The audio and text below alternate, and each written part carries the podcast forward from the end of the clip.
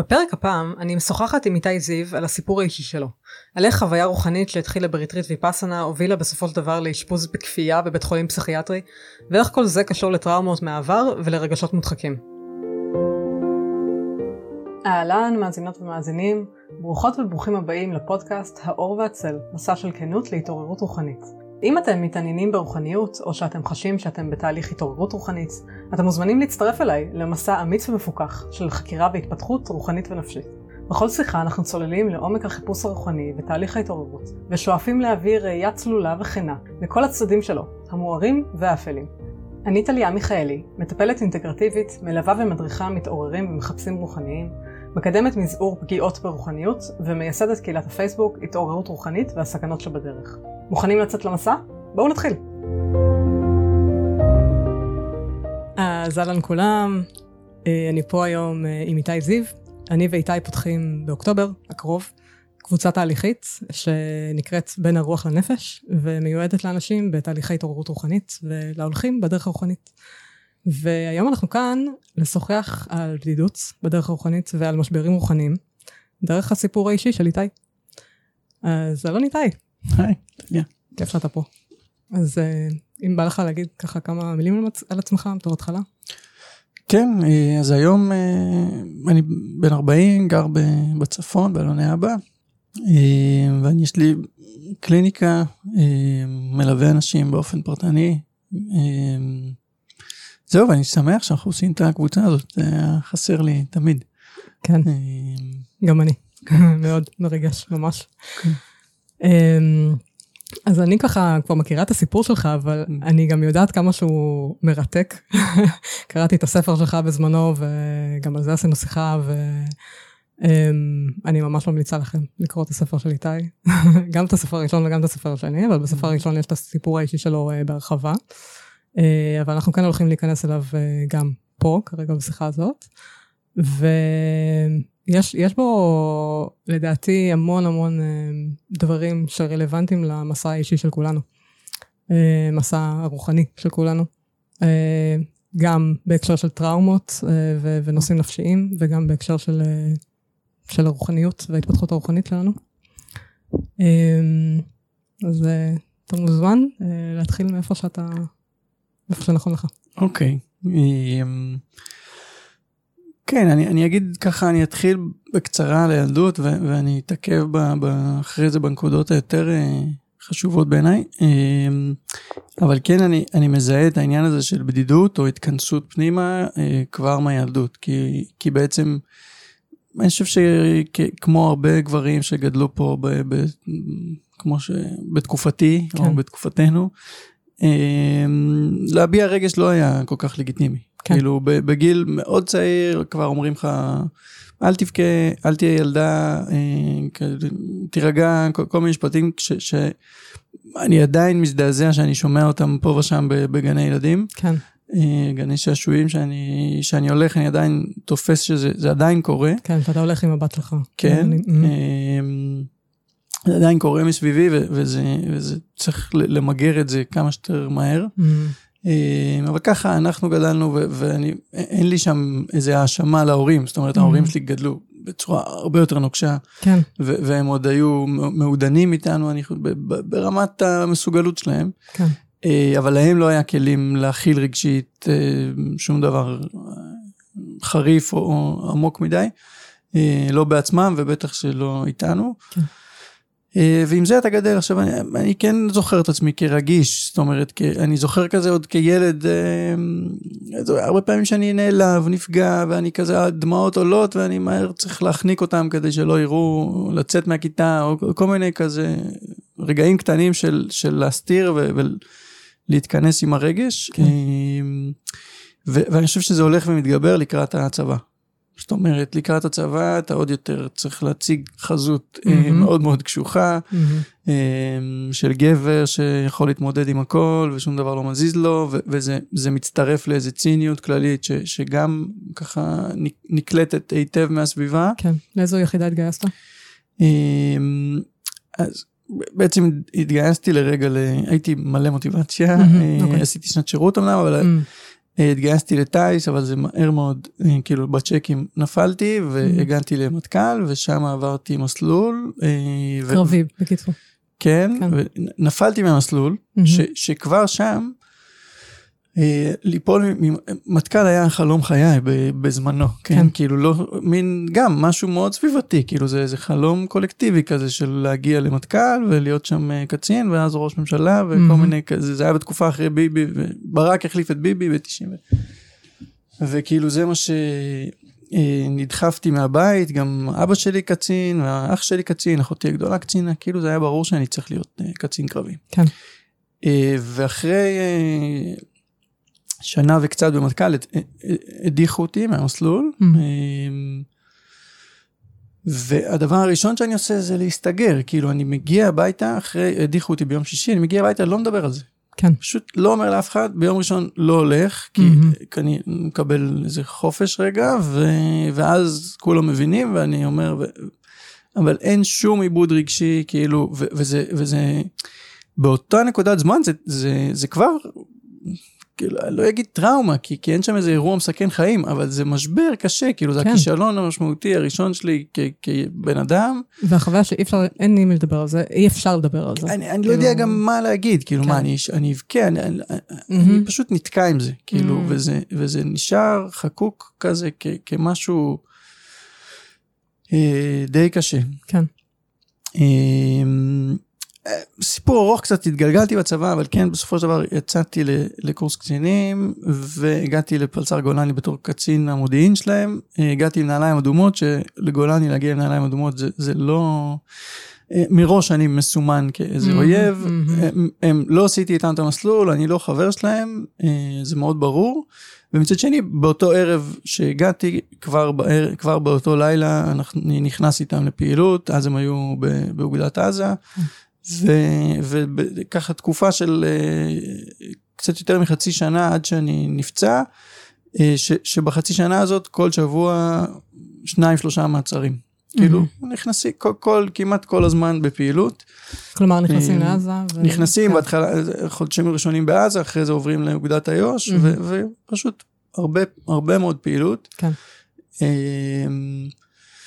ככה, אני, אני לא אכנס ל- ל- לכל הפרטים של מה שראיתי ו- וחוויתי, אבל היו אירועים קשים. כן, ובין היתר יש לך בגלל זה אה, כדור בזרוע, שעדיין שם עד היום. כן.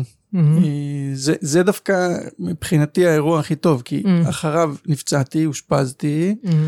אה, והפסקתי, כאילו יצאתי הביתה. כן.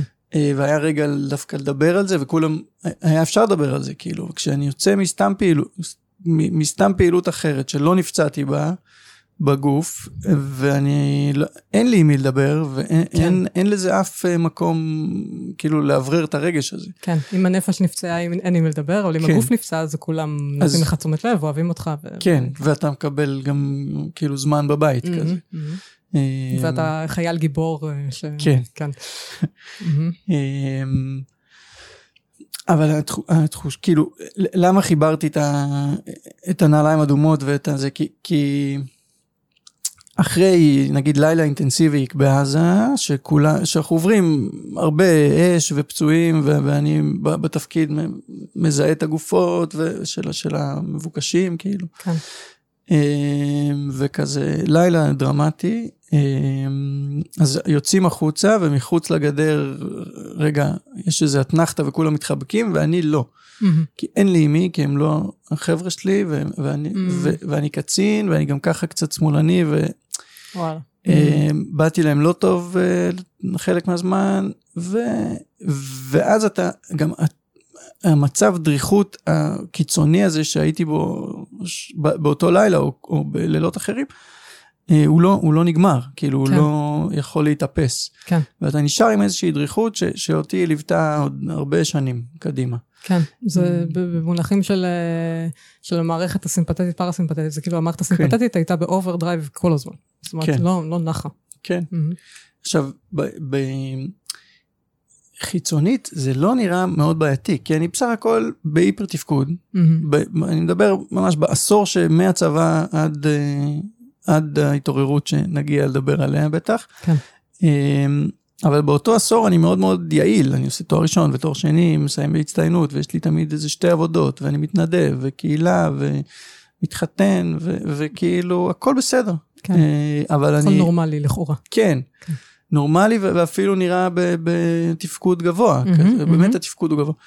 אמ, ו- והבעיה היחידה זה באמת התקפי זעם מדי פעם, או, או, או דריכות כזאת גבוהה, אמ, או שאני לא יודע, לא יכול שיגעו בי בזמן שאני אוכל, זה, זה סתם מהמם. איזה, כאילו, אה, זה, זה עד היום קצת מהמם. עדיף שלא. אבל, אה, אבל, אבל לא היו תסמינים מאוד מאוד בולטים, כן. כאילו למה שנקרא פוסט טראומה, ו- ואני מתנהג, אה, זה נראה לי רגיל. אגב, גם אבא שלי שנפצע ביום כיפור, אה, קשה במלחמה, אה, והוא הוא בהגדרה שלי כן נחשב פוסט טראומטי, הוא לא, הוא לא קורא לעצמו פוסט טראומטי, והוא בתפקוד גבוה עד היום, כאילו זה משהו ש... שעובד, יכול לעבוד והיו לו חיים, יש לו חיים מאוד פוריים ותפקודיים, כן. אה, אבל הוא לא התעסק עם הכאב הנפשי שלו אף פעם. כאילו, כי זה זה- זה בחר שלו. ש- שלא כולם בהכרח חוזרים עם פוסט טראומה, אבל אבל יש הרבה שכן. כן, אני חושב שיש לה מופעים שהם Mhm. פשוט, הם לא בעייתיים, אה, נורמ- נורמטיבית הם נראים בסדר, כן. אז אנחנו לא מתעסקים איתם. כן, כן, אה, כן. אבל... אה, יש דרגות, זה דרגות שונות כן. בעצם של פוסט טראומה. אבל, אבל, אבל יש לזה השלכות שכן, אם היינו יכולים להתעסק בהם, היינו יכולים לשנות הרבה דברים Mhm. בחברה. כן, בטח. כאילו, הרגישות הזאת ש, ש, שאני רואה שאני צריך בשביל הבת שלי, אבא שלי לא יכל לתת את זה לי, כי הוא כן. לא עשה את זה לעצמו. נכון. אז, אה, נכון. אז זה נדרש. אמ, הדבר השני שיוצא מכל האירועים הטראומטיים בצבא, והיו עוד, לא, לא כזה ניכנס לזה, אבל אמ, זה שאני אני מתחיל חיפוש רוחני, כאילו מעניין Mhm. אותי מה קורה, כאילו המוות הוא, הוא מאיץ טוב, מהמם, הוא גורם. לך לשאול שאלות, ו- כן. אמ, ו- ואותי הוא שלח לשאול ממש את השאלה הזאת, כאילו בתור התחלה, מה קורה אחרי המוות, ו- וניסיתי לשאול ולקרוא את כל, ה- כאילו, את כל מה שיש לעולם להגיד על זה, כאילו מהיהדות והבודהיזם ו- ותרבויות אה, ילידיות, וכאילו ניסיתי לה, להבין, ו... אמ, מכל החיפוש הזה בסוף רציתי גם משהו פרקטי והתחלתי עם, ה- עם הוויפאסנה. אמ, שוב, במקביל ליהדות, כאילו לא, ו- ו- ואולי גם על זה שווה אמ, לדבר שלא התמסרתי לאף קהילה עד הסוף, כאילו, ואני חושב שזה חלק גם מהבדידות הזאת, מהמם. אבל אני גם, אני גם מבין למה.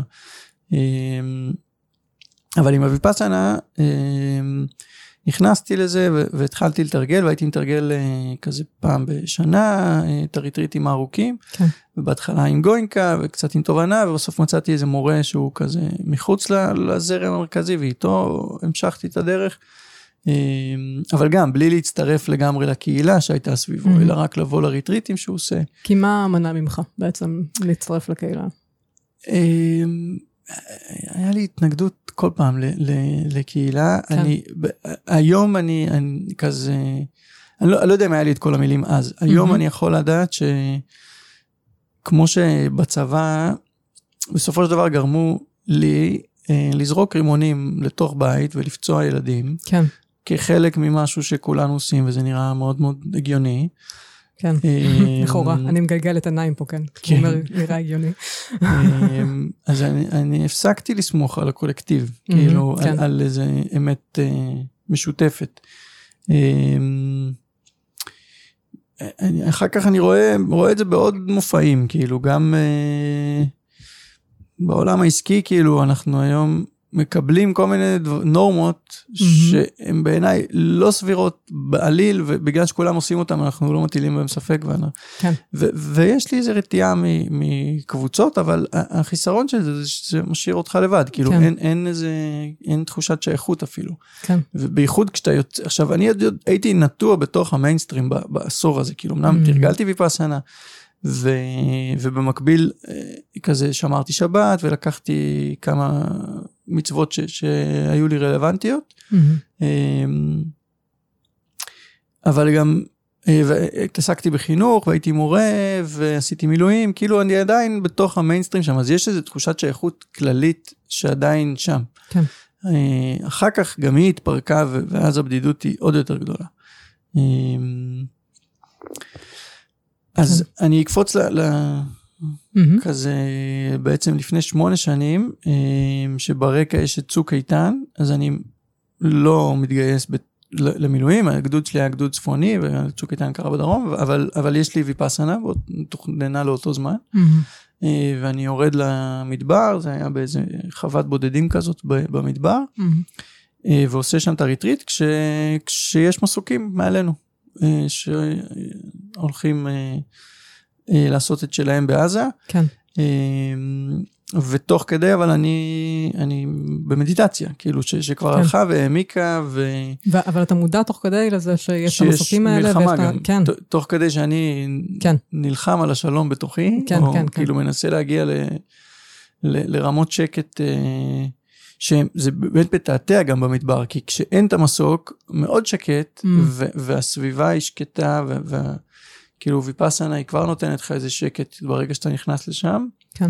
אבל מדי פעם יש מסוק ו- וזה אה, לא באופן מודע, אבל זה מפעיל את כל מה שמסוק צבאי קשור אליו. בטח. אצלי. כן. אה, אבל באמת המדיטציה שלך והעמיקה, ו- ו- והיה ממש אה, שלב שאני מרגיש שאני, שאני כבר לא יודע אם אני ער או ישן או חולם, או... כי המשכתי לעשות מדיטציה גם כזה שהלכנו לישון, וממש לא הרפאתי. את, ה, את הכניסה פנימה. Mm-hmm.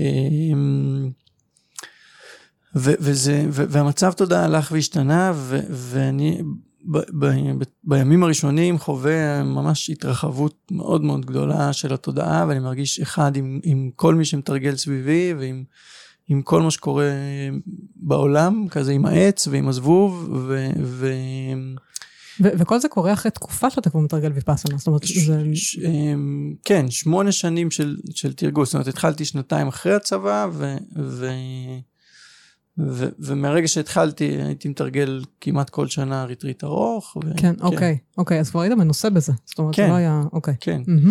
הייתי מנוסה בזה, אבל לא במובן הרגשי, זאת אומרת, המעקף, זה, זה סוג של מעקף רוחני, כי עוד בוויפאסנה הראשונה שעשיתי, שנתיים אחרי הצבא, אה, ויפאסנה, את יודעת, צורקים את הגוף, כן, נכון? כן. מבפנים, אה, ובאיזשהו שלב אני מגיע לכדור שיש לי ביד, mm-hmm. ומרגיש אותו, ופתאום עול, מין אדרנלין שוטף אותי, ו- ואני באירוע. Mm-hmm. כאילו אני כזה חי את האירוע. Mm-hmm.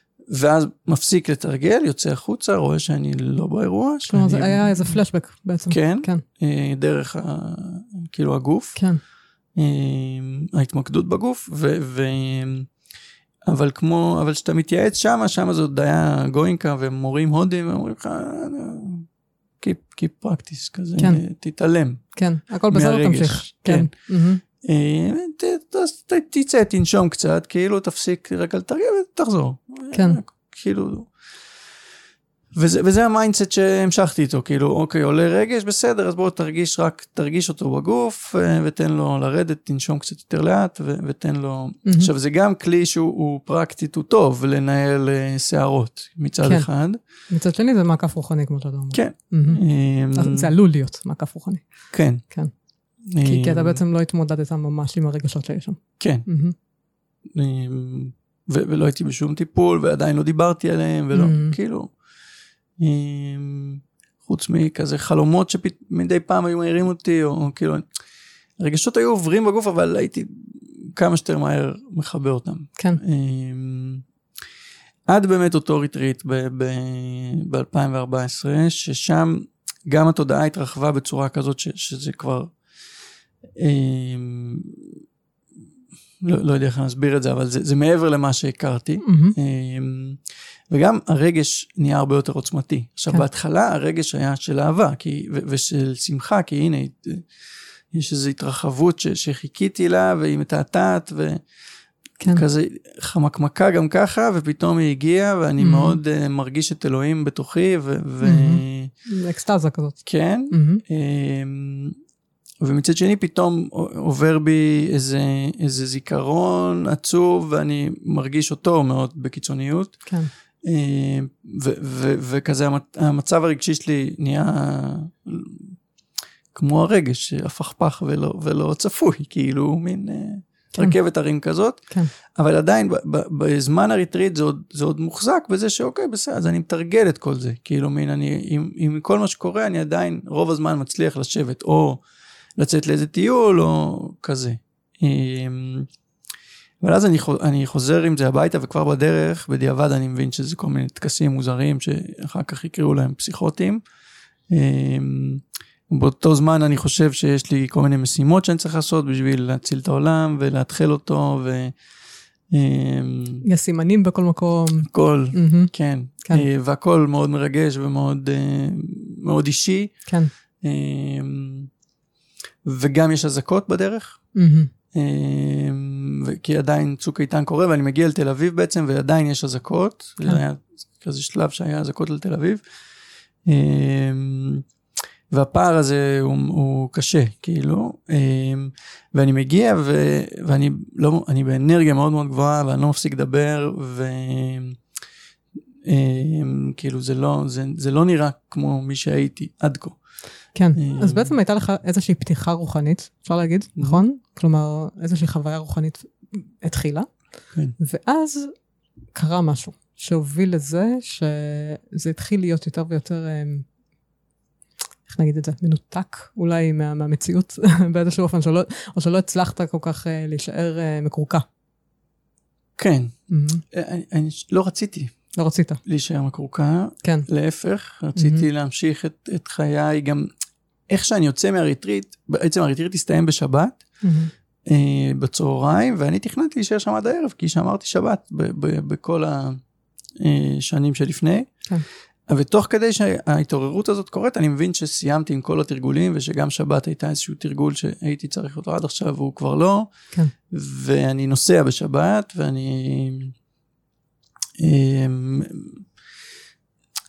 אני כאילו מבין שעברתי איזה פאזה, אבל אני. רוצה להישאר שם, אבל המפגש עם המציאות ב- ב- בתל אביב, אה, עם גרושתי, כאילו אשתי אז, אה, היא כבר, היא, דרך העיניים שלה אני רואה שמשהו לא בסדר, מהמם. שבעיניה או מפחיד או מבהיל. כן. אה, אני יום אחרי זה עוד הולך לעבודה. אמ,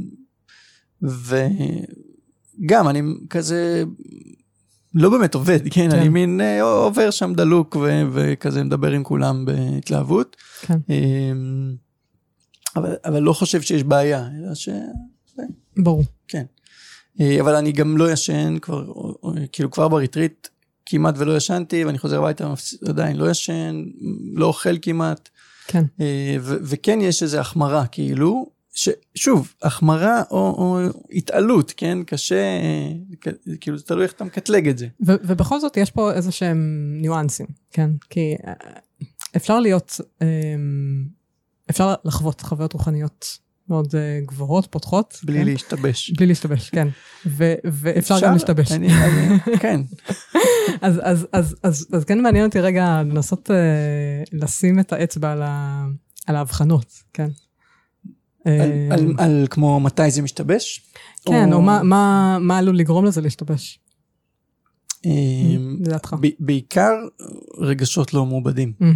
כאילו, אם תוך כדי ההתעוררות, אה, בסדר, התודעה מתרחבת גם במובן השכלי, אבל גם הלב מתרחב, ויש לך הרבה יותר קיבולת לרגש, והרבה רגש עובר שם. כן, ואם אתה לא יודע להתמודד עם רגש, כי אה, 32 שנה לא עשית את זה, או כן, לא, לא היו כן. לך את הכלים לעשות את זה, אז אתה לא תדע איך לעשות את זה כש, כשהרגש יתגבר. כן. אה, כן, בדיוק. גם הרבה רגע שלא מעובד, ש- שצף שם, ו- ובעצם אה, גם מה שקורה זה שיש שם איזה מין אגו אינפליישן, כן, האגו רוחני או, או איזשהו. אה, משהו כזה, ש, שגורם לך לחשוב, אה, אה, אני הגעתי, כן, אני כן, כבר, אני כבר אני- הבנתי הכל, כן. הכל, הכל גמור, הכל סגור. כן, כן. אה, כן, אני, אני, אני גם הכרתי את זה מחוויה, החוויה האישית שלי, אה, כשאני חוויתי את החוויה הרוחנית שלי, אז תוך כדי החוויה הזאת לגמרי היה שם ה ego inflation הזה, וחוויה של אה, כל הבעיות שלי בחיים נפתרו, אני הבנתי הכל, זהו, כן. כאילו, אפשר אה, אפשר לסגור את הבאסטה. לכאורה. אני, אצלי ה ego inflation, אם, מסתכלים על זה ככה, זה גם של הצד המשיחי, כאילו כן. הצד שרוצה להציל את העולם כזה. כן, כן, נכון. שיש בו, כל עוד הוא במידה, הוא בסך הכל נחמד, כי כן. הייתי באמת, אה, כאילו, אתה, אתה עושה עם זה דברים טובים. ברגע שהוא באינפליישן, כן. אז, אז, אתה, אז, אז הכל מאוד דרמטי, ואם אתה רגע עצבני, אז, אז יש בגללך רצח עם איפשהו, כאילו. כן, ואתה גם יכול להשליך את זה על אנשים אחרים, כלומר, אה, לנסות כל הזמן... אה, לתקן אותם. לתקן אותם, לשכנע אותם, להיות כן. איזה מטיף, אה, או כן. מה שזה לא יהיה. כן, לגאול אותם, לגאול, כאילו כן. לנסות להראות לכולם את האור ש... שאתה רוצה לראות. בעצם. בדיוק. אמ, כן, אז, אז ההתנגשות, עכשיו גם בגלל שהסביבה אז, אמ, הסביבה החברתית משפחתית שלי לא, לא היה לה מושג מהדברים האלו, כאילו לא, לא ידע מה, מה זה, ו, אז הכל מאוד מבהיל, מהמם. ואין איך, אה, ל, ל, כאילו, אין, אין אף אחד שנרגע כן. סביבי. אלא כל מי שרואה אותי, ו- ואז בשלב הזה, אחרי עוד לילה כזה בלי שינה, כבר, אה, אז היא מתחילה לקרוא, ל- גרושתי מתחילה לקרוא לעזרה של בני משפחה, כדי לדעת מה לעשות איתי. כל אחד שמגיע ורואה אותי כזה, אה, במופע הדלוק הזה, מהמם. אה, נבהל מאוד, ואז אני מרגיש אותם, כי, כי חלק מהפתיחות הזאת בזמן ההתעוררות זה, זה שאתה מרגיש אחרים הרבה יותר חזק, כן, כן, יש רגשות מאוד גבוהה. כן. מהמם. ואז כל אחד שמגיע והוא לחוץ, אז, אז זה, אני, אני צריך להתמודד עם זה, כאילו אני צריך להגיב לזה, וזה רק מעלה את האנרגיה, כאילו Mhm. מעלה את המפלס חרדה של, של כולם, אה, עד שהם מחליטים לאשפז בעצם, קוראים לאמבולנס, לוקח אותי לאיכילוב בתור התחלה, אה, אבל אני גם לא רוצה, לא מבין למה ולא רוצה ללכת, אז הם כן. לוקחים אותי בכוח. אה, ואחרי שלושה ימים אה, הזויים שאני עדיין דלוק, אבל אני במחלקה פנימית והם עושים בירור ביולוגי כזה של אורגני, של אם יש לי גידול בראש, מכת חום, כאילו מה הסיפור. אה, שזה רק כאילו מין אה, מז- מבהיר כמה הרפואה המערבית היא, היא כאילו, הזווית ראייה שלה היא, Mm. היא לא נכונה. מהמם. זאת אומרת, ברור שאפשר לבדוק את הדברים האלו, אבל ברור, קודם כל ברור שבן אדם חוזר מסדנה ו- וזה התוכן שעולה, ו... כאילו זה עניין נפשי, אז בואו טפלו בזה ישר בעניינים, ב- ב- באמצעים הנפשיים. עכשיו, בפועל גם האמצעים הנפשיים או שיש להם להציע הם לא רלוונטיים, הם לא טובים. במקרים כאלו, זאת אומרת... כן. כן. אמ, אבל באמת אחרי שלושה ימים כאלה אומרים, טוב, זה פסיכיאטרי, אה, ומבחינתם, זה, כן. זה ההגדרה, ותיקחו אותו לבית חולים פסיכיאטרי. וכבר ב, ב, תוך כדי השבוע הזה, אה, יש איזה חומה של בושה והסתרה שמגיעה מהסביבה, מ- מכל המשפחה בעצם, ואז כן. מה שקורה זה שהמעגל אה, שיכול לתמוך בי הוא מאוד מאוד מצומצם. מהמם. כי הם לא רוצים, כאילו הם מתביישים בזה, שאם זה משהו פסיכיאטרי אז צריך להתבייש. כן. אז, אז המשפחה המורחבת לא מעורבת, והחברים לא, ואנשים שאולי היה בהם כלים וידע ומשהו שיכל לעזור לי, הם כן. פשוט לא, הם לא מעורבים. ו- וגם עצם החוויה של להיות בסביבה של אנשים שאתה מרגיש שמתביישים בך, זה נורא קשה. כן. כן. זה כאילו, זה לא נותן לך אה, באמת אה, לשהות עם, עם, עם מה שאתה חווה, יש כל הזמן איזה מאבק. כן. אמ, אני כזה אקצר, אבל הם, הם אה, לקחו אותי לכפר איזון גם, ו, ובעצם כפר איזון לא הסכימו לקבל אותי בשלב הזה, כי הייתי מבחינתם באמצע ההתקף, ולא הסכמתי לקחת כדורים, כי כן. מבחינתי לא, לא היה צריך, כאילו... מהמם. אמ, ואז לוקחים אותי לשער מנשה, ו, ושזה שזה בית חולים בית חולים פסיכיאטרי. פסיכיאטרי, כן. יכול להגיד אחד הגרועים. אמ, ולמחלקה סגורה, אה, לאשפוז כפוי בעצם, כי ברגע שאתה נכנס ומאוד קל לאשפז אה, אשפוז כפוי יחסית. אני רוצה רגע לשאול אבל, מה, מה הסיבה שהחליטו בסופו של דבר לאשפז אותך? היית, הבאת סכנה לעצמך, הבאת סכנה לאחרים, זאת אומרת, מה, מה, היו, מה, הייתה, מה היה הרציונל מאחורי זה?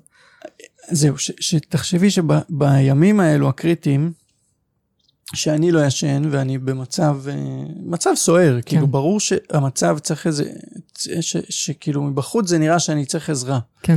אה, ובייחוד המשפחה צריכה עזרה, כאילו כן. המשפחה חסרת אונים. כן. אז כל אנשי, ואמרנו, הם לא מדברים עם, עם אנשים, הם מדברים רק עם אנשי מקצוע. כן. אנשי מקצוע פסיכיאטרים בשלב הזה, כאילו כן. איתם הם דיברו. והפסיכיאטרים מאוד מפחידים אותם. ואומרים, זה מצב חמור, אה, ואם זה יישאר ככה, זה ייתקע ויהיה נזק למוח, וכל מיני פרוגנוזות כאלו. וואו. אה, ש, שמייצרים עוד פחד, והם אומר, ו, וגם אני מאוד אה, אה, סוער ובלי פילטרים, mm-hmm. ומין אומר הרבה, כאילו עושה שם הרבה רעש לכולם. Mm-hmm. Okay. אוקיי. והם לא רוצים להכיל אותי יותר בבית, הם לא מסוגלים, הם גם הם לא ישנים כמעט, ו- וכאילו mm. כולם, אה, שוב, אני, אני גם באיזה, מצד אחד מצדיק אותם, כי אני, אני לא, אני כזה מנסה לחמול ולהבין את הסיטואציה, מצד mm-hmm. שני, בשנה, שנתיים שאחרי, אני בכעס מטורף וחוסר אמון מול, מול כולם שם. כן. כל מי שהיה קשור לאשפוז שלי, היה, היה לי מאוד קשה להתגבר על ה... כי הסיבה שאני רק אגיד משהו על, על הסיבה שאני שואלת, מה הרציונל מאחורי האשפוז, כי יש פעמים ש... שלא מאשפזים כל כך מהר. זאת אומרת, אני יכולה להגיד ספציפית על אח שלי, זיכרונו לברכה, שהיו לו אה, כמה פעמים מתקפים פסיכוטיים, mm. ובהתחלה לא, למרות שהיה היה שם התקף פעיל, הם לא, לא אשפזו אותו. למרות שההורים שלי... אה, רצו. כן, ההורים שלי רצו, אה, כי, כי הם היו חסרי אונים, כי הם לא ידעו מה לעשות. כן. ולא אמ, אשפזו כי, כי הוא לא היה...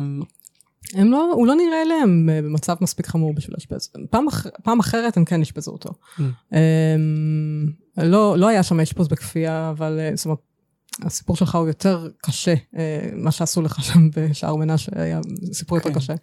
Uh, אבל, אבל אני שמעתי גם על מקרים של אנשים עם, עם התקפים פסיכוטיים קשים, שעדיין לא מסכימים לאשפז אותם. זאת אומרת, זה, אני חושבת שזה נורא תלוי גם איזה בית חולים, זאת אומרת, זה... כן, כן. זה, זה יכול להיות תלוי גם במשמרת של הרופא התורן בא, כן, באותו יום. כן. אמ, אבל אני חושב שמשהו בפער בין איך שהייתי לפני הסדנה, mm-hmm. בחור מאוד שקול ו- והגיוני ושקט, כן.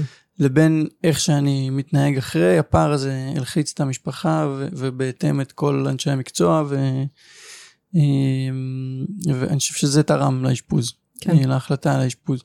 עכשיו, עצם זה שאתה מתנגד לאשפוז, זה, זה כבר mm. מדרדר אותך די מהר לעילה לאשפוז, mm. כי אם mm. אתה מאוד uh, בהתנגדות, ואז אתה רואה שהם... אז, אז ההתנגדות הופכת להיות הרבה יותר uh, אינטנסיבית, ואז כן. זה כבר מופע, כאילו... כן, כן. ש, שנראה לא טוב. כן. Um,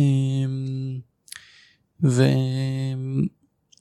כן, ועכשיו, הטיפול בבית חולים הוא, הוא טיפול תרופתי, mm-hmm. זה, זה מה שיש להם להציע, בוודאי שבסגורה, בפתוחה יש גם איזה שיחה, שתיים עם אה, עובד סוציאלי פעם בשבוע, פעם, פעמיים, אה, אבל בסגורה אה, הטיפול הוא טיפול תרופתי, כן. ואם אתה מתנגד לטיפול אז הטיפול הוא, הוא בכפייה, כאילו בזריקה וקשירה. שזה מה שעשו לך. כן. Mm-hmm. כן, אז המפגש הראשון שלי עם מערכת בריאות הנפש זה, זה בסוף, בסוף ב-24 שעות של חדר קשירה. זה פשוט חוויה נוראית. ש... כל בחינה אפשרית. איך אפשר לא לצאת טראומטי מדבר כזה? אני חושב שהטראומה שם היא, היא אפילו יותר גדולה בעיניי מהטראומה מהצבא באיזשהו אופן. כי בצבא הייתי ב... בוא נגיד, שם הייתי בחוסר אונים מוחלט. אתה קשור כן. למיטה, אתה לא יכול לעשות כלום בצבא. כן. תוך כדי הייתי בתפקוד על, כאילו, תוך כדי כל האירועים האלו הקרביים, הייתי בשיא התפקוד. כן. אמ, ש... והיה גם, גם את הפיגוע שהיית נוכח בו שלא לא ציינת את זה, שגם שם כן. זה גם חתיכת טראומה. כן, ו- mm-hmm. וגם שם הייתי תפקודי, כאילו, אני חושב mm-hmm. שהטראומה היא גם, גם ממה שראיתי והערכתי והכל, אבל גם מזה שלא יכולתי לדבר על זה אחרי זה, שלא היה מי, כי, כי כן. שהייתי צריך לחזור מאוד מהר לשגרה. כן, אמ, אבל אחד הדברים שבאמת מדברים על טראומות כאלה, אה, זה, זה החשיבות של התפקוד. כלומר, שיש איזושהי טראומה לצורך העניין כמו פיגוע, mm-hmm. אז להפעיל את האנשים, כן, לגרום להם להיות אה, אקטיביים, כן. לעזור לאנשים אחרים, לעשות משהו, כל דבר, כי, כי הפריז בעצם, המערכת הסימפטית, אה, כן. זה הפרסימפטית, כשהיא נכנסת לפריז, אז, אז זה בעצם מחמיר את הטראומה, ואם אנחנו כן. ממשיכים להיות אקטיביים, אז זה מווסת אותנו. כן. כן, אבל, אבל באשפוז אתה לא יכולת בעצם לעשות כן, את זה. כן, באשפוז אתה, אתה, קש, אתה, באשפוז אתה קשור, אה, ו, ברמה שאתה אתה משתין על עצמך, כי אין, mm. אתה, אתה יכול לקרוא לעזרה ואף אחד לא מגיע. ו... וואו, 24 שעות אתה אמ, בחדר ואף אחד לא כן, מגיע. מוציאים אותי ב, בשישי, אה, בסוף ארוחת ערב, בעצם נכנסתי לשם חמישי בערב. כן. אה, וכזה, אה, לקח עוד עד כמעט עד הלילה כזה, עד שקשרו אותי, כאילו עד ש... כי התנגדתי, עד שממש היה שם כזה הכניעו אותי פיזית, כן, כן. ובשישי בערב, אה, אחרי ארוחת ערב, מוציאים אותי ונותנים לי ללכת לחדר אוכל. נתנו לך לאכול, לשתות, כל ה-24 שעות האלה? כלום? אפילו לא לשתות. זה... וואו, וואו. עכשיו, זה, זה, זה, היום... זה מחדל בכל, בכל, בכל מובן אפשרי. זה, זה כאילו. מחדל שהוא לשמחתי כן הולך ופוחת, יש okay. אוקיי. פחות קשירות, פחות קשירות ארוכות, צריך יותר אישורים לדברים האלו, אבל עדיין זה, זה יכול לקרות. כן. אמ,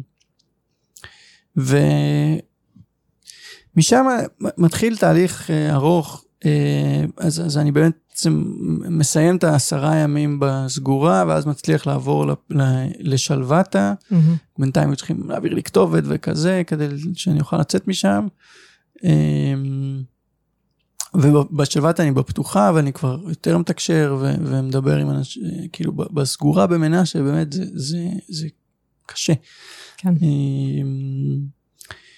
ו...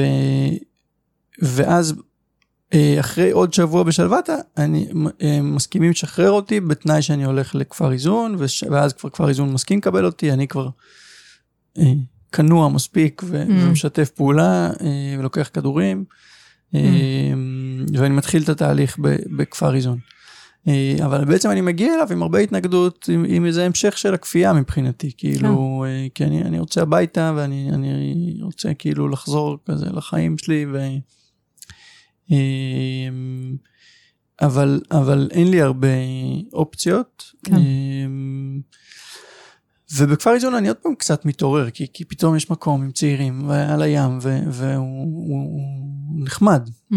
אז כזה האנרגיות כזה הרבה יותר טובות משער מנשה. המטפלים יותר סימפטיים. אה, ויש, ויש באמת טיפול. כן. אה, זאת אומרת, יש ממש לו"ז טיפולי כל היום, טיפול פרטני פעמיים בשבוע, וטיפול זוגי או משפחתי, או, כן. ומלא מלא קבוצות ופעילויות וכזה. אבל בעצם גם להיות בטיפול, אני אף פעם לא הייתי בטיפול עד אז, mm-hmm. ולהיות פתאום בטיפול אינטנסיבי כזה של כל היום לפתוח mm-hmm. פצעים, וזה גם וואו, too כן, much. ממש. אמ, ואני באמת כל הזמן רוצה לצאת, מצליח למשוך שם איזה שלושה חודשים. שזה גם לא מעט. אמ, אבל התוכנית שלהם היא של חמישה חודשים. וואלה, אוקיי. ובגלל שאני עוזב לפני סוף התוכנית, אז אני כאילו לא בוגר הכפר, ואני גם לא זכאי לתוכנית המשך שהייתה, קבוצת המשך, והיה... כאילו אם הייתי מחכה את כל החמישה חודשים, אז הייתי יכול גם להמשיך איזה רצף טיפולי כזה עם המטפלת. ו... Mm. כאילו הכל נקטע, בעצם אני מצליח לצאת, אבל אני יוצא ואני עוד פעם לבד. כן. כאילו אני יוצא, חוזר לדירה בתל אביב, אמ, אמ, גרושתי בעבודה, חזרה, כאילו בעבודה, mm-hmm. וכזה עובדת הרבה. Uh, המשפחה, אני כועס על, גם עליהם, אז לא, לא, גם ככה הם לא גרים קרוב, וגם ככה הם אין להם, כאילו לא, לא ידעו איך לדבר איתי יותר מדי כן. בשלב הזה, וחברים בקושי, אז, אז די לבד. Mm. ו- ואיך התייחסת לכל התכנים הרוחניים שעלו לך בחוויה אחרי כל הדבר הזה? אחרי, אחרי זה, כל ה... זה, זה שאלה ממש טובה, כי, כי מבחינתי, בשלב הראשון של ההערה, או ההתעוררות, mm-hmm. או איך שנקרא לזה, זה מין הייתי, שמעתי את אלוהים אחד לאחד, כן. כאילו, והייתי מאוד, אה, ומצד שני, אחרי ששברו אותי, כאילו, שנשברתי, אז, אז גם כעסתי על אלוהים, כאילו, בטח. מה, איפה היית? מה... כן, כן.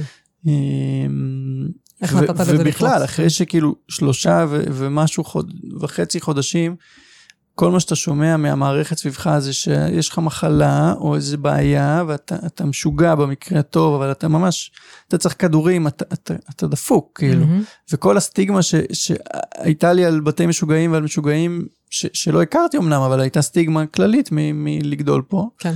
אתה מפעיל אותה על עצמך, ואז כן. אתה גם מפקפק בכל ההישג הרוחני הזה, mm-hmm. אם זה בכלל, אם אתה לא באמת משוגע. כאילו, יש שם איזה... יש שם פער מאוד גדול, וגם בגלל הכדורים, או, ו, וגם, וגם אולי לא רק, אבל היה לי קשה לעשות מדיטציה. Mm-hmm. היה לי קשה להתחבר שוב לתחושה הפנימית הזאת ולחיבור הרוחני.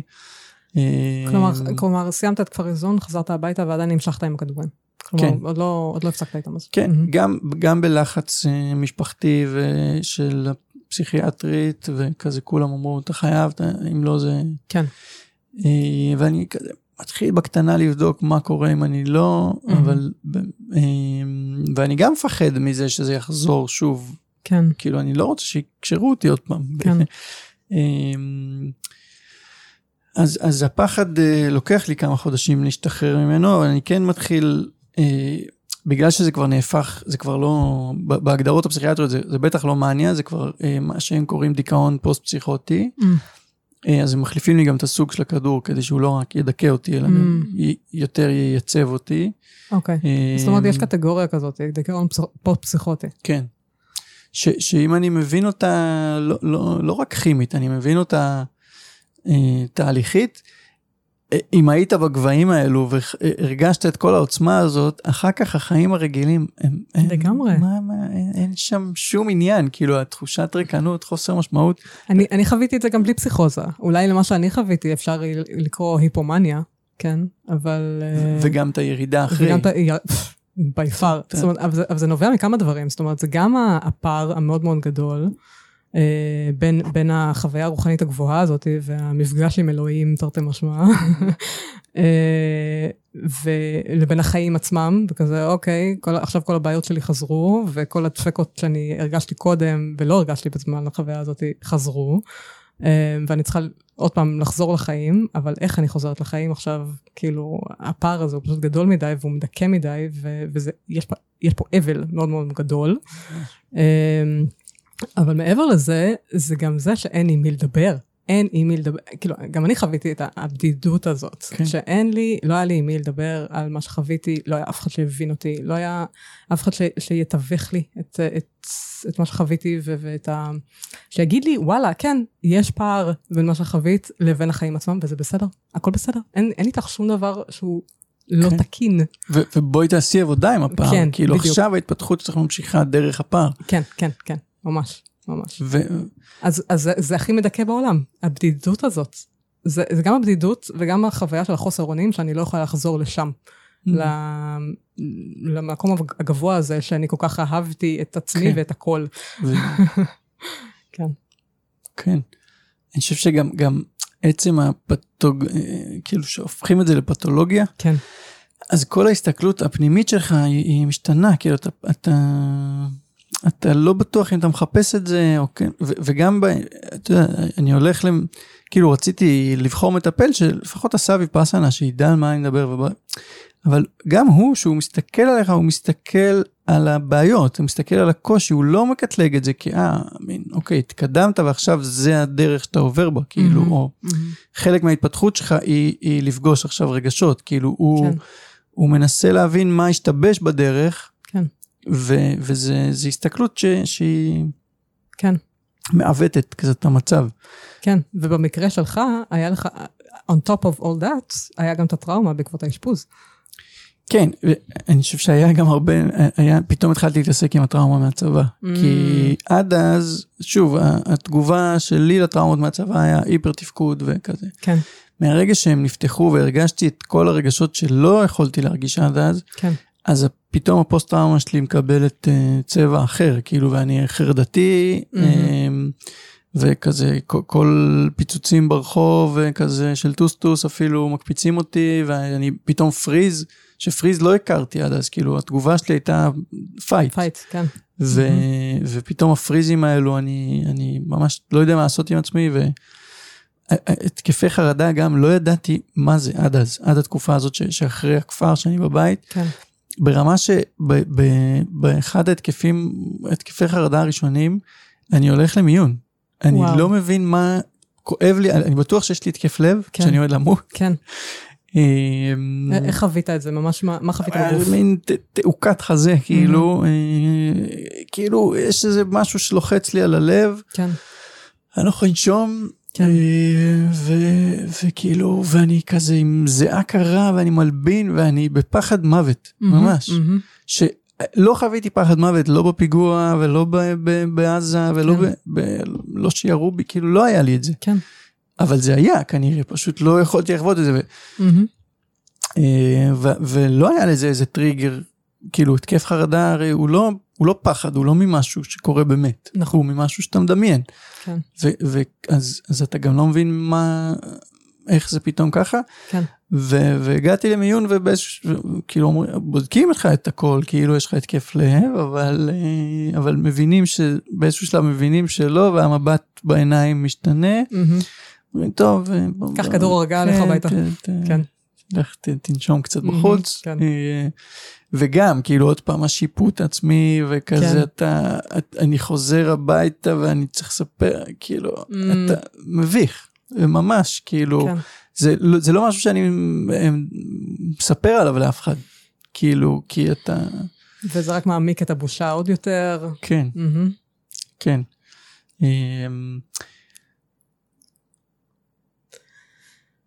אוקיי. אמ, ומה קורה אחרי זה? כן, עכשיו במקביל, אני גם... אה, קורים כמה דברים שעוזרים לי לצאת מה, מה, מהבור הזה. אמ, גם את הכדורים אני מחליף בצמחים. כאילו, אני מבין שאני עדיין צריך עזרה, שאני רוצה להוריד את הכדורים, אה, אבל עדיין אני צריך איזושהי תמיכה, אני כזה עושה מחקר באינטרנט ומוצא צמחי מרפא רלוונטיים. אחרי זה הלכתי ללמוד להיות הרבליסט קליני וכזה, אבל, אבל באותו שלב רציתי רק משהו שיעזור לעצמי ומצאתי. אוקיי, אז עשית מחקר עצמאי, כן. ופשוט ו- התחלת לקחת... התחלתי לקחת אה, צמחים. צמחים, הפסקתי עם הכדורים, בניגוד לעצת הפסיכיאטריה. כן. אה, אבל הפסקתי כן בהדרגה, אבל, אה, אבל בדיעבד אני חושב שצריך לעשות דירוג אולי יותר איטי. אני חושבת שגם ו- חשוב להוסיף? disclaimer, disclaimer לעניין כן, הזה, תוסיפו. אה, אל תעשו את זה בבית, אה, זה עלול להיות מסוכן. אה, גם ערבוב של צמחים עם תרופות, צריך לדעת מה עושים. לגמרי. ו- וחשוב ממש להתייעץ עם הרבליסט קליני, אה, במקרה גם איתי הרבליסט קליני וגם אני הרבליסטית קלינית. אנחנו הכרנו, אה, אחרי ששנינו גילינו שבעצם למדנו באותו מסלול, כן. אה, זה היה מאוד נחמד. אז, אז כן, יש צמחים שעשויים להיות מסוכנים בשילוב עם תרופות, ובאופן כללי, כל מה שקשור לירידה בתרופות, ממש חשוב לעשות את זה בהדרגה, וממש חשוב לעשות את זה בליווי מקצועי, וחשוב שגם הרופא המטפל יאשר את זה. אה, זה מומלץ, מומלץ כן. מאוד. ואפשר גם להחליף רופא. ואפשר גם. להחליף רופא לגמרי, כן. אבל, אבל, אבל לעשות את זה באיזשהו ליווי רפואי, לגמרי. כי, כי, כי תרופות זה משהו כן. שרצו לא להסתבך איתו. כן. כן. אז, אז זה ככה חלק אחד שגם עוזר לי קצת לחזור לתרגול אה, אחרי זה. אה, חלק שני זה שאני אני, מאז אה, עד היום אני בטיפול כלשהו, כאילו איזשהי סוג של פסיכותרפיה, גם אם לא קוראים לה פסיכותרפיה, ובהתחלה זה באמת איזה פסיכולוג, ואחרי זה זה מישהי שעובדת עם תטא הילינג, אבל כל הזמן אני כל שבוע מדבר עם מישהו, אה, כאילו מחליף מטפלים. אה, עד שאני מגיע באמת למטפל שגם עובד עם, עם עבד עם חומרים משני תודעה שזה מבחינתי היה כזה עוד קפיצת דרך בתהליך ובאמת התחלנו אותם אה, שעד אז לא הכרתי אף חומר אה, משנה תודעה חוץ מקנאביס שבעיקר מטשטש את התודעה. אה, אז איתו אני מתחיל לעשות עבודה, עבודה יותר אינטנסיבית, וזה נפרס על שנתיים, שאנחנו גם כזה מדברים כל שבוע, וגם עושים כמה מסעות, בהתחלה עם MD, שמאוד עוזר לי עם, עם הטראומות. ו, ואחרי זה בעצם אנחנו עוברים לפטריות, uh, ושם עם הפטריות אני עוד פעם מרגיש את ה... אני חוזר כאילו לעולם ה... אמת שפגשתי בהתעוררות, כאילו אני עוד פעם ב- באחדות הזאת וב... כאילו בגובה הזה. אה, ומה יש לך להגיד ספציפית על הנושא הזה של עבודה עם משנה תודעה באנשים שיש להם היסטוריה של התקפים פסיכוטיים או עניינים נפשיים? כן, אה, זה, זה גם נקודה בעייתית וכואבת. כן. אה, רוב המטפלים שעובדים עם זה לא, לא ייקחו מישהו שהיה לו היסטוריה. מהמם. כי אין להם אה, אה, ניסיון בזה, או שהם לא רוצים אין לקחת אחריות. ניסיון, גם, כן, יש, יש פחד. כן. אה, ו, ובחלקו הוא מוצדק, כן. ובחלקו הוא... הוא... ובגלל שגם כל התחום הזה פרוץ, אז זה, זה, זה יכול להיות מאוד מאוד כן. קשה. בעייתי. אני, אני אמביוולנטי שם, כאילו מצד כן. אחד צריך לדעת, אה, צריך להיזהר ולקחת בחשבון עם מי אתה עובר את הליווי הזה, מצד שני זה כלי כל כך חזק ו, ומאפשר כל כך הרבה ריפוי ש, שקשה לוותר עליו, מהמם. למרות הסיכון. כן. אמ, אבל, אבל אם אנחנו באיזה עצה למי ששומע בבית, לקחת את זה מאוד מאוד ברצינות ובליווי מאוד מאוד אה, הדוק ושאתה מרגיש בנוח ו- ויש כזה, יש ממש guidelines לאיך לבחור אה, מלווה. אה, ראיתי שפרסמו גם בכמה מקומות ו... ו- לא יודע, אני יכול לדבר על זה עוד הרבה, כאילו זה נראה לי כבר כן. פרק בפני עצמו. אבל עוד disclaimer שחשוב לי להגיד כאן, זה שזאת לא, אנחנו לא ממליצים פה לאנשים להשתמש במשני תודעה. משני תודעה הם חומרים מאוד חזקים, צריך מאוד להיות זהירים איתם, צריך לדעת מה עושים. אמ, וכן, אין פה המלצה אה, לאף אחד לעשות אה, משני תודעה, אה, בין אם אה, יש לו עניינים נפשיים או לא. כן. אמ, אני, אני כן ממליץ לחקור את זה. מהמם. אני, אני לא, כאילו, לא הייתי יוצא ב disclaimer של זהירות לא לגעת. כן. יש פה כלי, אנחנו, הוא, מהמם. הוא, בעיניי הוא יותר חלק מהפתרון מאשר חלק מהבעיה, מהמם. בניגוד לתפיסה ש, שככה שמענו לאורך השנים. אבל אני אגיד שהוא גם, הוא, הוא כלי, תראי, כשאני הייתי מאושפז בכפר איזון, מהמם. אז אני הגעתי אחרי סדנת ויפאסנה. אה, והיה עוד אחד כמוני שהגיע. מ- הרוב הגיעו בגלל שימוש בחומרים משני תודעה, כן. אה, בצורה שהסט והסטינג לא היה נכון. כן. וכן, זה מסוכן, מהמם. אה, אבל כשהסט והסטינג נכון, זה כלי מאוד מאוד מהמם. מאוד חזק, ולי אישית הוא מאוד עזר בדרך. כן. אה, גם לי באופן אישי, כן. כן. גם אני אה, עשיתי טיפולים. אה, כלומר, אני לא מטפלת באמצעות משנה תודעה, אבל עברתי טיפולים במשנה תודעה. ו- ומאוד מאוד עזרו לי. אבל אני יכולה לראות איך בשביל אנשים מסוימים זה יכול להיות לא מיטיב. אה, ואפילו כשזה כן בליווי ובהנחיה, אה, היו כבר נכון. לא מעט מקרים כאלה ש... שאנשים אה, יצאו פגועים. כן. אז, אז, אז צריך לקחת את זה בחשבון. פשוט, ש... כן. כן. כן, ואני אגיד שזה גם, זה, זה לא, זה בניגוד, יש כאלה שקוראים לזה קיצור דרך, אני, אני לא רואה את זה כקיצור דרך, אני חושב שזה. זה חלק אינטנסיבי בדרך, כן.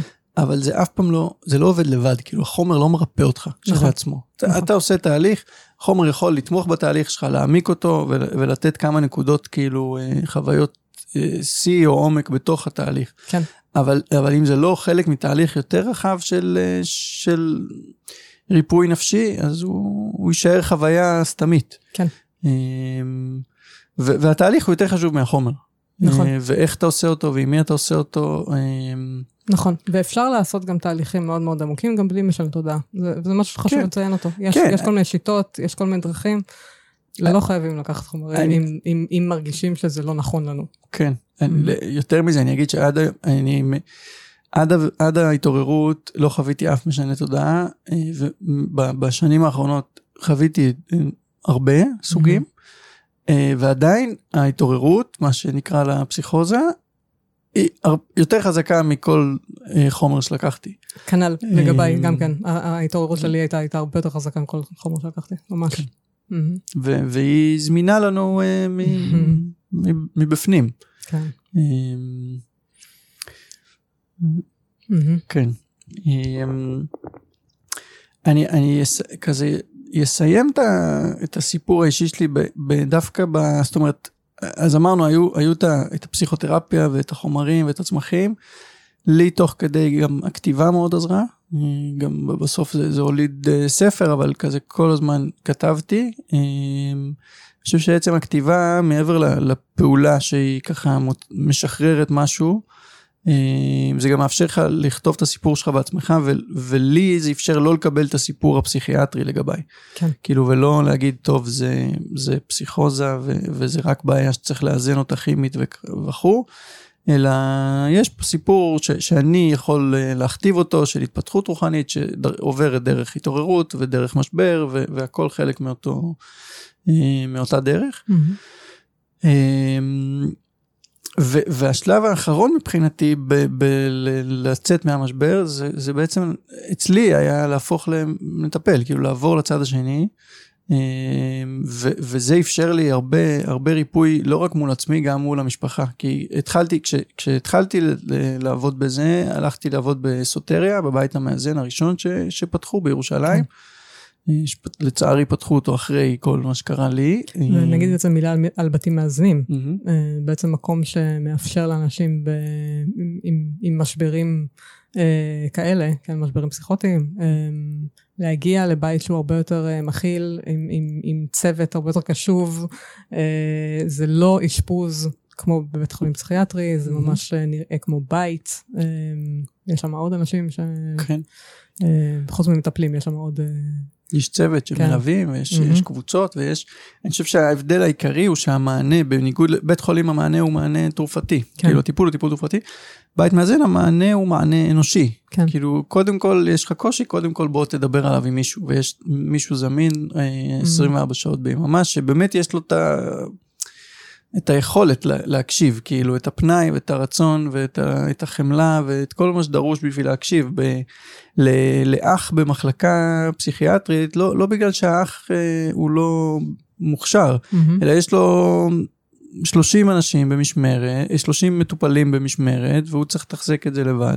כן. אין לו זמן ופנאי להקשיב, וכשבסוטריה או בבתים מאזנים יש לך... אה, מקסימום של עשרה דיירים, ויש לך שני מלווים כל הזמן, ו- mm-hmm. ויש עוד צוות במשך היום. כן, ויש כל מיני פעילויות, נכון. כן. Mm-hmm. ואיך, ואיך זה היה בשבילך להיות, אחרי כל מה שחווית, להגיע ולהיות מלווה אה, בבית מאזן ולתמוך באנשים אחרים ש... אז, אז זה, זה ממש היה... כאילו אני מטפל בעצמי שם, אה, בעצמי של אז, דרך אחרים של היום. כן. שזה ממשיך לקרות, כאילו mm. כל אחד שאני פוגש הוא באיזשהו חלק עצמי שלי שאני mm-hmm. ככה יכול לדבר איתו. כן. אמ, ושם מה שאני זוכר שגם אני רוא, מצליח לראות לא רק את, את, ה, את מה שקורה לבן אדם, אלא מה שקורה למשפחה שלו. Mm-hmm. ו- ובאמת משבר כזה פסיכוטי או משבר אה, רוחני או כל, כל מצב קצה נפשי הוא לא מצב של היחיד, הוא מצב של היחיד והסביבה שלו ביחד. כן. ו- וזה היום בגישה של דיאלוג פתוח, זה גם משהו ש- שמבינים, וכשבדיאלוג פתוח, גם אני אגיד שני מילים, שזה זה גישה ש- ש- שהתפתחה ב... ב- פינלנד. פינלנד, כן. והיה שם איזה מחוז עם הרבה פסיכוזות, והם החליטו במקום להמשיך את האשפוז הרגיל, להגיע לבן אדם ולמשפחה שלו הביתה, ולטפל בו בצורה מהירה יותר ובתוך הקהילה, ומזה הם, הם לאורך שנים אה, פיתחו ובדקו את הדבר הזה, והתוצאות של, של השיטה הזאת הן מדהימות. אה, ממש רואים בטווח של שנים. מאירוע פסיכוטי ראשון יש הרבה פחות שימוש בתרופות, הרבה פחות תלות בקצבאות, הרבה יותר תפקוד, אה, ואז מאז התחילו לייצא את השיטה הזאת, בישראל יש את דיאלוג פתוח ישראל, שהם mm-hmm. את השיטה, כן. אמ, ובאמת הם מתייחסים ל- לרשת שלמה, כאילו, ולא לבן אדם רק. אמ, בשביל לטפל בבעיה, צריכים לטפל בכולם. כן. אמ, שזה גם משהו ש- שאפשר לראות, אה, שאני, יצא לי לראות בסוטריה שקורה. ואני אגיד שבסוטריה נשבר גם עוד איזה מחסום, ש... אם עד שהתחלתי לעבוד בסוטריה, עוד אה, היה כמה שנים שהייתי מטופל, אבל בעבודה הרגילה שלי, עבדתי נגיד בחברת הייטק, אה, לתקופה ואף אחד לא ידע, כאילו mm-hmm. ברעיון עבודה אתה, אתה מסתיר את הדבר כן, הזה, כן. כאילו ברור. כן. אה, ובסוטריה, שגם כשהגעתי לרעיון עבודה, לא התקבלתי בזכות זה שקורות חיים שלי, התקבלתי בזכות זה שהיה לי משבר. כן. אה, ופתאום זה הופך את כל הבושה וההסתרה לאחרת. כן. ואז גם, אה, גם היה, היה איזה ישיבת בית כזאת, שהדיירים, אה, זה, זה דיירים ולא מטופלים בבית מאזן, ואנחנו יושבים יחד עם הצוות והדיירים, ובמקום שרק הדיירים יספרו Mm. את שלהם, אז גם הצוות מספר על האתגרים הנפשיים שלהם. ועל הידע מניסיון שיש לו. כן. בעצם. מהמם. וזה, וזה שינה את כל הדינמיקה בבית, וזה פתח שיחה הרבה יותר טובה. כן. אה, זה הוריד את הסטיגמה העצמית של כל אחד מהדיירים, ו- וכזה זה... אה, ו- ובעצם אז גם התחלתי, היה את הקבוצת פייסבוק של אפשר להשתגע, וכאילו Mhm. התחלתי לצאת עם הסיפור שלי, וגם עם הספר, ו- וכאילו מאז שהורדתי את הבושה שלי סביב הדבר, אה, אז, אז אני מרגיש שיש לזה גם אפקט חיובי עליי וגם על מי שאני פוגש, כאילו לא, לא מתביישים בדברים האלו. כן. אה, ואז אתה גם לא צריך להישאר איתם לבד. וואו, איזה ריפוי זה. ממש. כן. Mm. כן. אה, לא להישאר לבד, זה, זה ממש, אה, זה מקשר אותי בעצם למה שאנחנו רוצים לעשות בקבוצה שלנו, נכון? אנחנו רוצים, כן, בוא, בוא נדבר על זה קצת. יאללה. כלומר, אנחנו רוצים ליצור מקום. אה, שאנשים יכולים לבוא ולשתף את המסע הרוחני שלהם, את המשברים שהיו להם במסע שלהם, את ה, גם את העליות וגם את הירידות, ו, ואת הקשיים ואת ההרהורים, וכל הדברים שהם מרגישים שאין להם עם מי לשתף מהמם. אה, במקומות אחרים. כן. אה, ו- ו- ורק זה, בעצם זה שאנשים אחרים נמצאים איתנו במקום הזה ו- ומזדהים, או, או, פשוט, או פשוט מקשיבים ונותנים אה, מרחב, כן? אז, אז זה מביא אה, ריפוי מאוד מאוד גדול כשלעצמו. כן. לתת לעצמנו לגיטימציה, לתת תוקף לחוויות שלנו. אמ, וזה רק אחד מהדברים שאנחנו רוצים שיהיה במרחב הזה. כן. לא, אני חושב שעצם ההתכנסות לצורך התפתחות רוחנית. היא... היא, היא משהו, לי זה היה נדרש כאילו לדעת שיש עוד אנשים שעושים את הדרך הזאת, ש- שהתפתחות רוחנית ו- ורגשית חשובה להם, כאילו כן. שהם על זה, כן. ושהם מקדישים לזה זמן, ו- וש... ו- ובלי להתעלות באיזה מסורת אחת ספציפית, כאילו, כי אוקיי, אם הייתי חוזר בתשובה והייתי נכנס לאיזה כולל, היה לי שם קבוצת אה, שייכות שהייתי יכול אה, לרוץ איתה, אבל, אבל אני לא, ואני מהמם. גם לא נכנסתי להיות בודהיסט עד הסוף ו- ולהגיד זאת הדרך שלי ועכשיו רק מי שהולך איתי בדיוק את אותה דרך הוא חבר לדרך. כן. ב- בעיניי כולם חברים לדרך, כאילו יכול לבוא מישהו בודהיסט ויכול לבוא מישהו יהודי ו- כן. וכל אחד איך שהוא רוצה לקרוא לעצמו, אבל, אבל גם יש הרבה שלא רוצים לקרוא לעצמם נכון. באיזה שם. אה, ורוצים לקחת את המדיטציה מהבודהיזם מהמם. ואיזה משהו מהיהדות ו- ולהיות אה, ככה אספנים. ש, שגם אני מאוד uh, מזדהה עם זה, זאת אומרת, במקום שאני לא, uh, אף פעם לא הלכתי אחרי דרך ספציפית אחת. חקרתי מפה, חקרתי משם, uh, בודהיזם, ניו אייג', פסיכולוגיה, uh, רוחנית טרנספרסונלית, uh, ש, שגם זה יכול להיות מאוד רוחני. Um, um, כל מיני. כן. ממש, איזה, איזה מיקס, איזה מישמש של, של כל מיני דברים, ו, ו, ואני הגעתי כל פעם למסקנות לכו- שבאסנס כולם מדברים בסופו של דבר אותו דבר. לגמרי. אמ, בין אם זה אמ, אה, הדתות, הזרמים המיסטיים של הדתות הגד- הגדולות, אה, ובין אם זה באמת אפילו, אפילו דברים, לא יודעת, אה, כש- למשל שהעמקתי ממש אה, בתקשורת מקרבת, גם שם גיליתי את אותה אמת. Mm. אמ, זה, זה היה, זה באמת איזה משהו שחוזר על עצמו, ו- וזה מה שהכי אה, מושך אותי, כן? אני, אני לא, אני לא, אמ, לא הרגשתי שאי פעם אני רוצה ללבוש אה, חליפה מסוימת, כן? כן. מהמם. כן, אני חושב שעוד הבנה ש, שלא הייתה לי תוך כדי הדרך זה שמבחוץ, זה נראה שהתפתחות רוחנית היא, היא באיזה כיוון אחד של כל הזמן יותר טוב. מהמם. אה, ואתה כזה יותר מודע ויותר שלם ויותר... אבל, אבל מה שאני מבין זה שהמשברים הם חלק מההתפתחות, כאילו אתה כן. לא יכול לחו... אתה, אתה צריך לכאוב את, את הכאבים שלך תוך כדי, כאילו, ו, ואז אתה מעמיק ש... דרכם. כן. אמ, ו- ואני אני חושב שאנחנו רוצים לתת גם לזה מקום.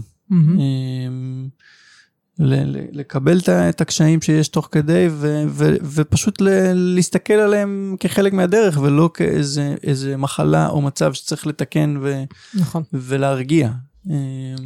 לגמרי, לגמרי. אנחנו לא רוצים לעשות מעקף רוחני, כן. בעצם.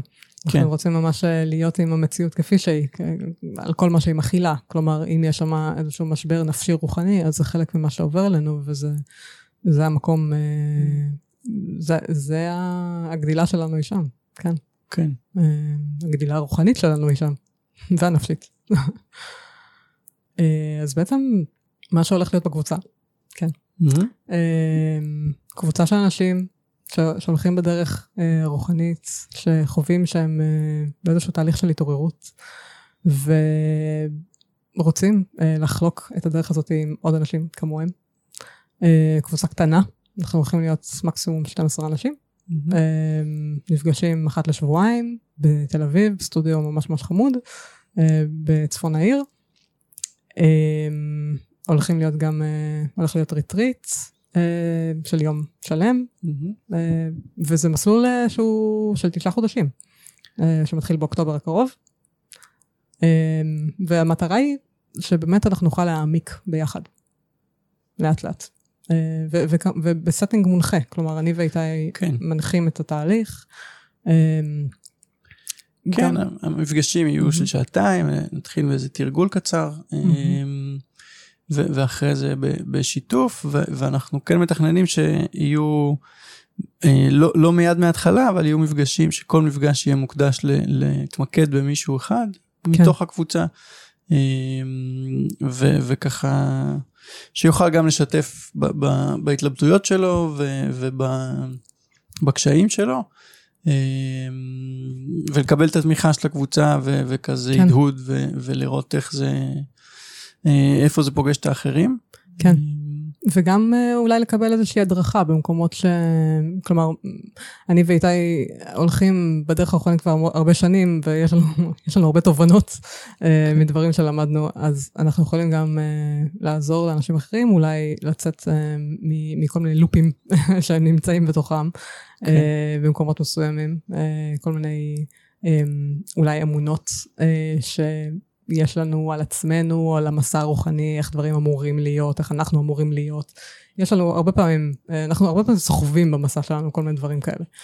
כן, אה, וגם אני חושב שאיך לא, להוריד את זה לקרקע, כאילו האינטגרציה של חוויות שיא כאלו, אם זה ריטריט או, או מדיסן, או כל, כל מיני אנשים שחווים כל מיני חוויות מאוד מאוד חזקות, אה, אבל אז לא יודעים איך להביא את זה ליומיום שלהם, כן. ובזה צריך ללוש את זה, צריך ממש ואני חושב שיש גם לנו וגם לכל משתתף שיבוא, יש מה לתרום לאחרים באיך הוא מכניס את זה לחיים. נכון. אה, אני חושב שגם המקרה בוחן, כאילו, או הדרך הכי טובה לממש את ההתפתחות שלנו זה דרך מערכות יחסים ואיך אנחנו, איך אנחנו עם אנשים אחרים. אז הקבוצה במובן הזה היא עוד אנשים. כן. אה, שאנחנו יכולים להתייחס אליהם בחמלה ושל... אה, ושהם יתייחסו אלינו בחמלה, וכאילו כן. לתרגל את הדבר הזה בפועל. ולהרגיש, כן, לתרגל את התחושת שייכות. כן, אנחנו באמת, כמו שדיברנו כאן, אנחנו הרבה פעמים נמצאים בתוך המסע הזה עם, עם תחושה של בדידות, תחושה של ניתוק כן. מאחרים. כן, כאילו שאין לנו, אין לנו עם מי לשתף, אין לנו עם מי להיות, אין מי שמבין אותנו. אז, אז אנחנו רוצים ליצור מרחב שהוא, שאפשר להרגיש פה שייכים. שהכל, זאת אומרת, שאנשים מגיעים לשם ויכולים להגיד, וואלה, כן, יש לי פה מקום להיות מי שאני כפי שאני, הכל בסדר. כן. אמ, יש עוד משהו שהיית רוצה לשתף מהסיפור שלך? אמ, לא. לא עולה לי משהו. בסדר גמור. יופי. אז תודה על האירוח פה.